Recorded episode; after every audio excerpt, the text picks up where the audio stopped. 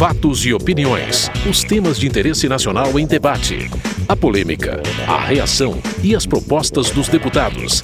Apresentação: Antônio Carlos Silva. O líder do DEM Mendonça Filho de Pernambuco pediu ao presidente da Câmara que desista de recorrer das liminares do Supremo Tribunal Federal, que suspendeu o rito de tramitação do impeachment definido por Eduardo Cunha. Na avaliação do líder de oposição, a decisão poderá acelerar o andamento do pedido de impeachment contra a presidente da República. Eu peço a Vossa Excelência, nesse instante, que simplesmente acate a questão de ordem, a questão de ordem, não, melhor dizendo, a as liminares concedidas pelo Supremo Tribunal Federal e aí a gente vai ter sanado qualquer dúvida com relação à matéria. E a gente vai aplicar, é, no caso da tramitação do processo de impeachment, aquilo que determina a Constituição Federal, a Lei 1079 de 50, que regulamenta os chamados crimes de responsabilidade, e, finalmente, o artigo 218 do Regimento Interno, e o parágrafo terceiro diz o seguinte: do despacho do presidente que indeferiu o recebimento da denúncia, caberá recurso ao plenário, que é justamente o capítulo do regimento que trata do processos dos crimes de responsabilidade do presidente e vice-presidente da República e de ministro de Estado.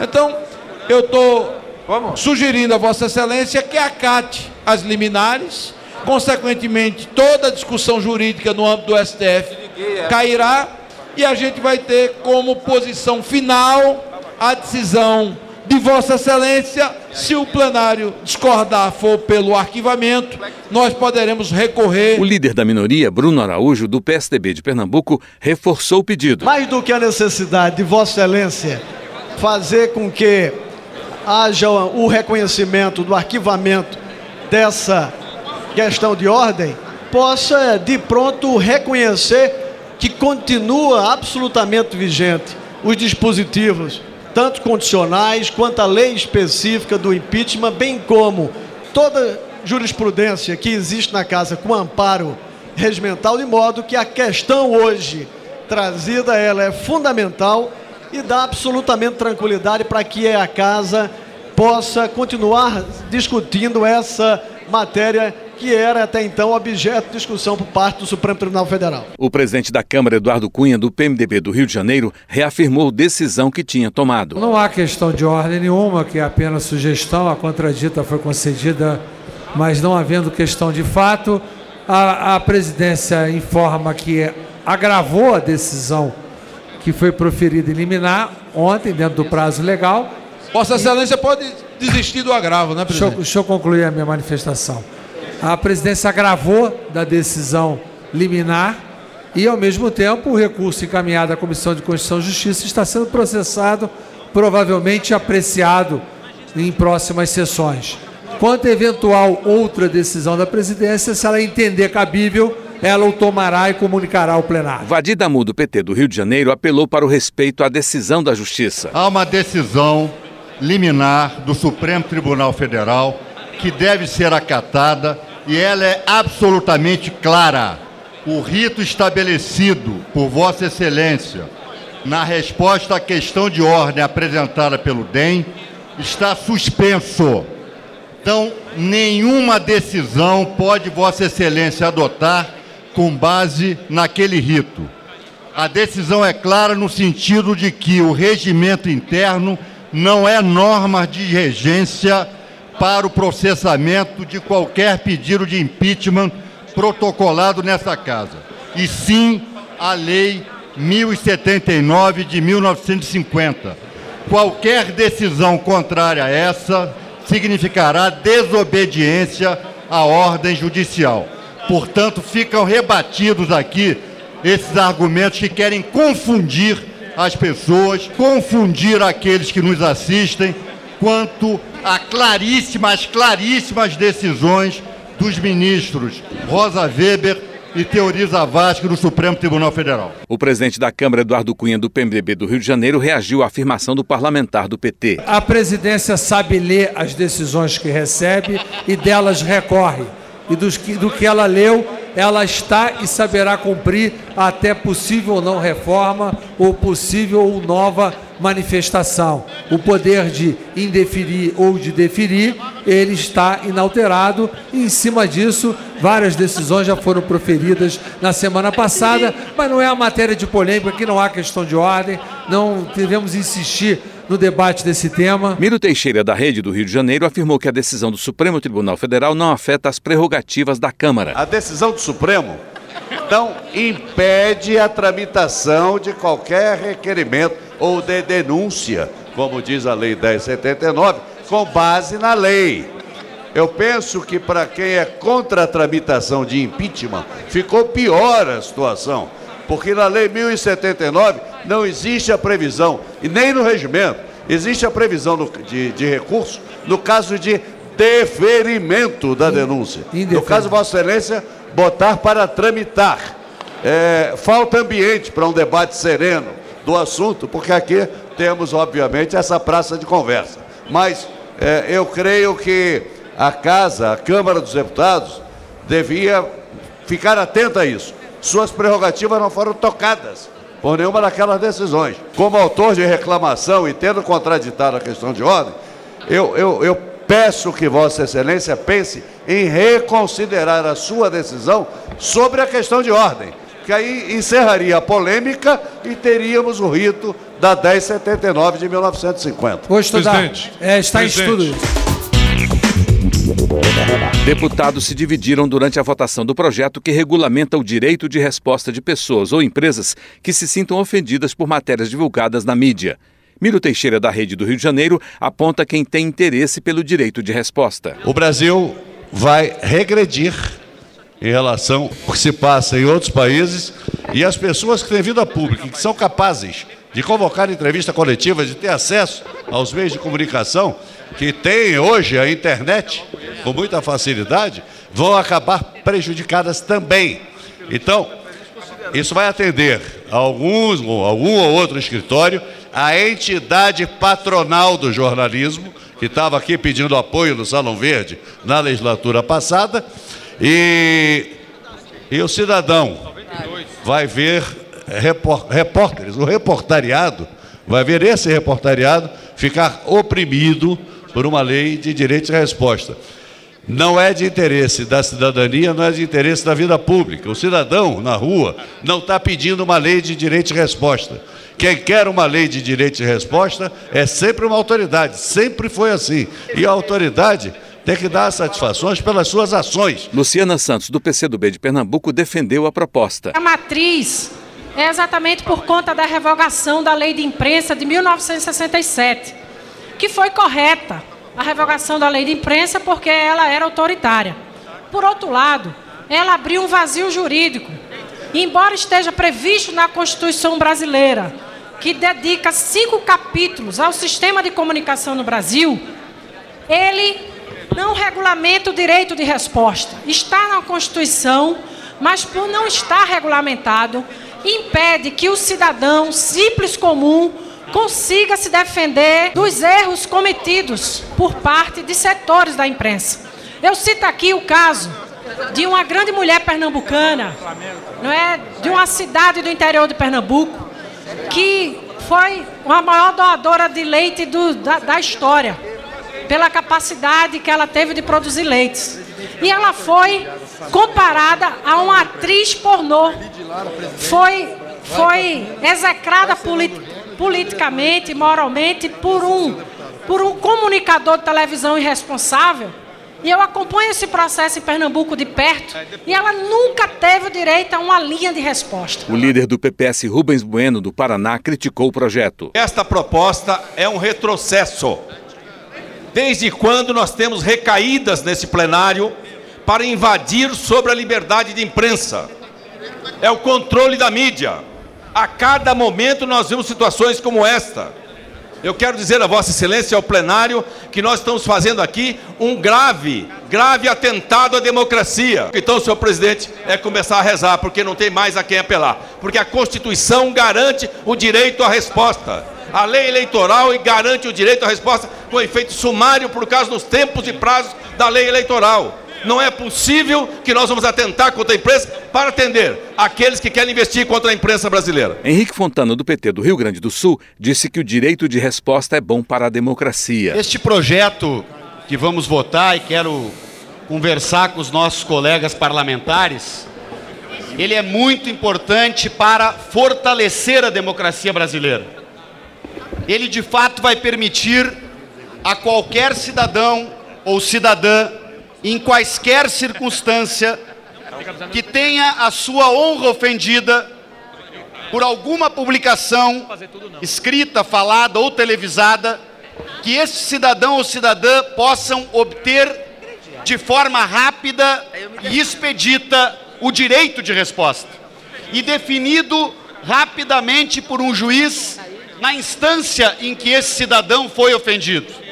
E isto é algo fundamental em qualquer democracia do mundo. Danilo Coelho, do PSTB de Pernambuco, não vê necessidade de regulamentação do direito de resposta. O direito de resposta já está garantido na Constituição Federal e no Código Civil. Não vejo motivos para esse tipo de regulamentação. A imprensa tem a liberdade para criticar, para fiscalizar, para opinar. O direito de resposta já está garantido, então o PSDB não só encaminha não agora, como votará não no mérito, seja qual for o texto que venha a ser apreciado. Para Alessandro Molon, da Rede do Rio de Janeiro, o direito de resposta não viola a liberdade de imprensa. É fundamental regulamentar o direito de resposta previsto no artigo 5 inciso 5 da Constituição Federal. Diz o texto, é assegurado o direito de resposta proporcional ao agravo, além da indenização por dano material, moral ou à imagem. Portanto, para regulamentar esse direito é fundamental ter uma lei, essa lei avança nessa direção, nada mais justo do que discuti-la e, se for o caso, aprová-la. Entendemos, senhor presidente, que isso não viola a liberdade de imprensa, ao contrário, isso amplia a liberdade de comunicação, o direito à comunicação, e por essa razão a rede vota sim. Valdernei Avelino, do DEM do Amazonas, explicou por que é contra o projeto que regulamenta o direito de resposta. No mérito dessa questão, nós somos contra, por entendermos, senhor presidente, que a Constituição Federal e a norma vigente garante, garantem amplo direito de defesa. Nós entendemos que a imprensa, como um poder que não é um poder constituído, mas que tem o poder de fiscalizar os poderes constituídos, precisamos dar liberdade a eles. As discussões envolveram também a proposta que retirou do texto a possibilidade de o ofendido requerer o direito de dar a resposta ou fazer a retificação pessoalmente no rádio ou na TV. Pompeu de Matos, do PDT do Rio Grande do Sul, é contra. Entre o cidadão ir lá pessoalmente e dizer no programa de rádio, de televisão, ou ele fazer uma gravação. Parece, no primeiro momento, que pessoalmente fica mais bonito, mas pode gerar um outro direito de resposta. Na nossa visão, o necessário é fazer uma gravação. Faça essa gravação, diz o que pensa, está gravado, e aí via de regra, o próprio locutor pode dizer ou desdizer o que ele mesmo tinha dito. Exemplo, presidente, é o que aconteceu com o PDT. Quando ofenderam o Brizola na Rede Globo, o Brizola ganhou na justiça, deu a resposta escrita e o Cid Moreira teve que dizer o que o Brizola diria e desdizer o que disse. Ficou vermelho vermelho de vergonha, se é que tinha. Glauber Braga, do pessoal do Rio de Janeiro, não vê motivo para impedir que isso aconteça. O texto é bastante claro. Se aquele que teve o direito de resposta garantido queira fazer pessoalmente, não há motivo de cercear essa possibilidade para que seja feita através de uma nota. Isso é um direito. Quem teve o direito, repito, garantido, e está querendo dar cara a tapa, ir lá fazer a sua defesa pessoalmente, não por escrito, deve ter a possibilidade de fazê-lo sim. Essa é uma garantia que o texto, da forma como está redigido, dá. Exatamente por esse motivo, porque estão limitados as proporções daquilo que foi veiculado mas do direito que precisa ser garantido, o pessoal vota sim. Para Luciana Santos, do PCdoB de Pernambuco, a proposta contraria a Constituição. Todos sabem que na televisão a imagem é quase tudo. Então, na hora que um cidadão é caluniado, é injuriado, aparece a imagem dele dezenas de vezes, ou milhares de vezes. Mas na hora que ele vai lá, que ganha na justiça, que ganha na justiça o direito de responder aquele tipo de calúnia, aí daí ele não, ele não vai poder aparecer se defendendo. Isso é desproporcional, senhor presidente. Na Constituição brasileira, está previsto o direito de resposta de maneira proporcional ao tempo, à, à, quantidade de exposição. Então, você, você com isso está quebrando uma, uma cláusula da Constituição brasileira, que é exatamente a proporcionalidade que está lá previsto no direito de resposta. Lincoln Portela, do PR de Minas Gerais, disse que a aprovação da proposta pode gerar problemas na Justiça. Por algumas vezes, o Supremo Tribunal Federal já rejeitou essa matéria. Nós teremos problemas mais uma vez com isso. E eu fico imaginando, presidente, eu lá no lugar do William Bonner, do Marcos Rummel, do Boris Casoy, falando no lugar deles lá por cinco minutos, caso eles tenham falado cinco minutos a meu respeito, de repente eu vou querer ganhar também nesses cinco minutos aquilo que eles ganhavam dividindo o tempo. Aí não, passa-se as raias do absurdo. O PR encaminha o voto não, senhor presidente. Com as modificações feitas no texto, o projeto retorna ao Senado. A discussão da proposta que muda a Constituição para permitir às universidades públicas cobrarem por cursos de pós-graduação foi cercada de polêmica. Ivan Valente, do pessoal de São Paulo, é contra a cobrança. Eles querem transformar a gratuidade do ensino público na educação básica e apenas nos cursos regulares de graduação, mestrado e doutorado, ou seja, os cursos de especialização, os cursos lato senso, todos eles perderiam a gratuidade do ensino nas instituições oficiais. Ou seja, é uma proposta privatista, é uma proposta que reduz a responsabilidade do Estado, intensifica a privatização e fortalece o modelo de universidade gerencial. Por isso nós somos contra. Isso aqui é um retrocesso absoluto.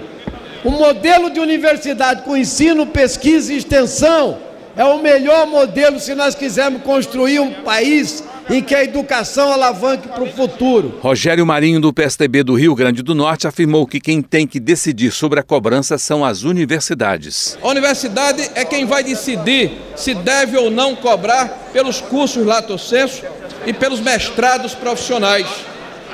Ora, se a Constituição brasileira outorgou às universidades o princípio da autonomia, quem somos nós para dizer que eles não têm capacidade de exercer este princípio fundamental?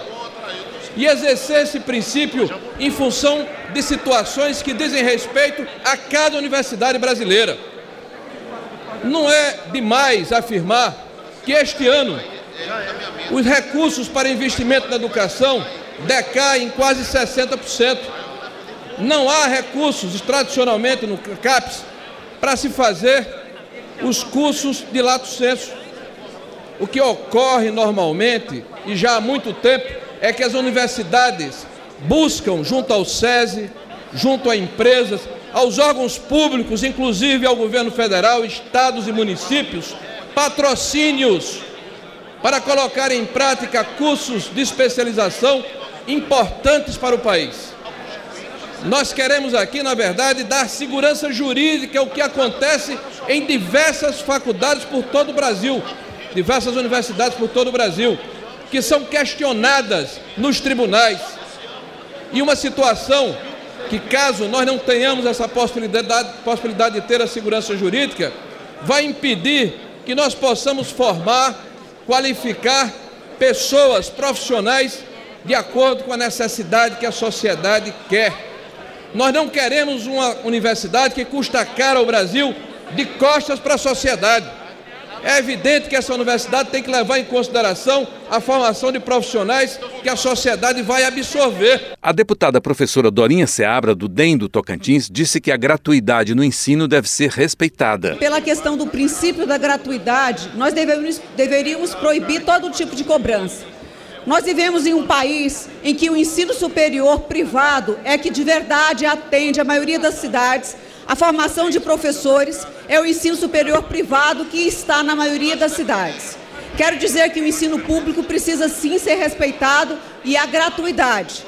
Por isso, na comissão especial, apresentei um destaque ressalvando a área da educação e a residência médica, porque são áreas que dificilmente empresas terão interesse em financiar esses estudos e formação dos professores. O deputado Kleber Verde atendeu e acolheu o meu destaque, garantindo a permanência da gratuidade para a formação de professores e residência médica. Gostaria de dizer também que a realidade da, do orçamento da educação. Este ano nós vivemos um corte bilionário de mais de 11 bilhões de reais. O orçamento que chegou a essa casa tem um novo corte, que chega a quase 27%. Na área da pós-graduação, serão 15%, quase 16% menos, 48% no geral do orçamento da educação. As instituições de ensino superior colocam a sua angústia em relação ao funcionamento dessa instituição. Alex Canziani, do PTB do Paraná e autor da proposta, justifica a necessidade da cobrança pelos cursos de pós-graduação em universidades públicas. Alunos, pelo processo, entram junto à Justiça dizendo que a universidade, pelo texto constitucional, não pode cobrar. O Ministério Público tem entrado também na justiça dizendo que as universidades não podem cobrar. E mais do que isso, essa discussão já está no Supremo Tribunal Federal, que pode dizer, e nós acreditamos que vai dizer, que pelo texto constitucional de hoje não é possível cobrar das universidades públicas. Ora, nós poderíamos pensar: que bom, deputado Giuseppe, as universidades vão ofertar gratuitamente esses cursos para a nossa sociedade. Lê do engano. Se nós não aprovarmos essa matéria, as universidades vão deixar de ofertar para a sociedade brasileira esses cursos que são tão importantes. Ora, companheiros e companheiras, o que é que está significando esse dinheiro que entra através das especializações, que entram através dos cursos de pós, de que são dados. Esse cursos, esse dinheiro está melhorando a universidade pública, está viabilizando novos laboratórios, está viabilizando ar-condicionado nas salas de aula, está viabilizando projetores para que as nossas universidades possam ser melhor equipadas. A proposta foi aprovada, mas falta votar um destaque antes da apreciação em segundo turno. Você acabou de ouvir Fatos e Opiniões, uma produção da TV e Rádio Câmara. Edição e texto Antônio Carlos Silva e Eliane Breitenbach. Apresentação Antônio Carlos Silva.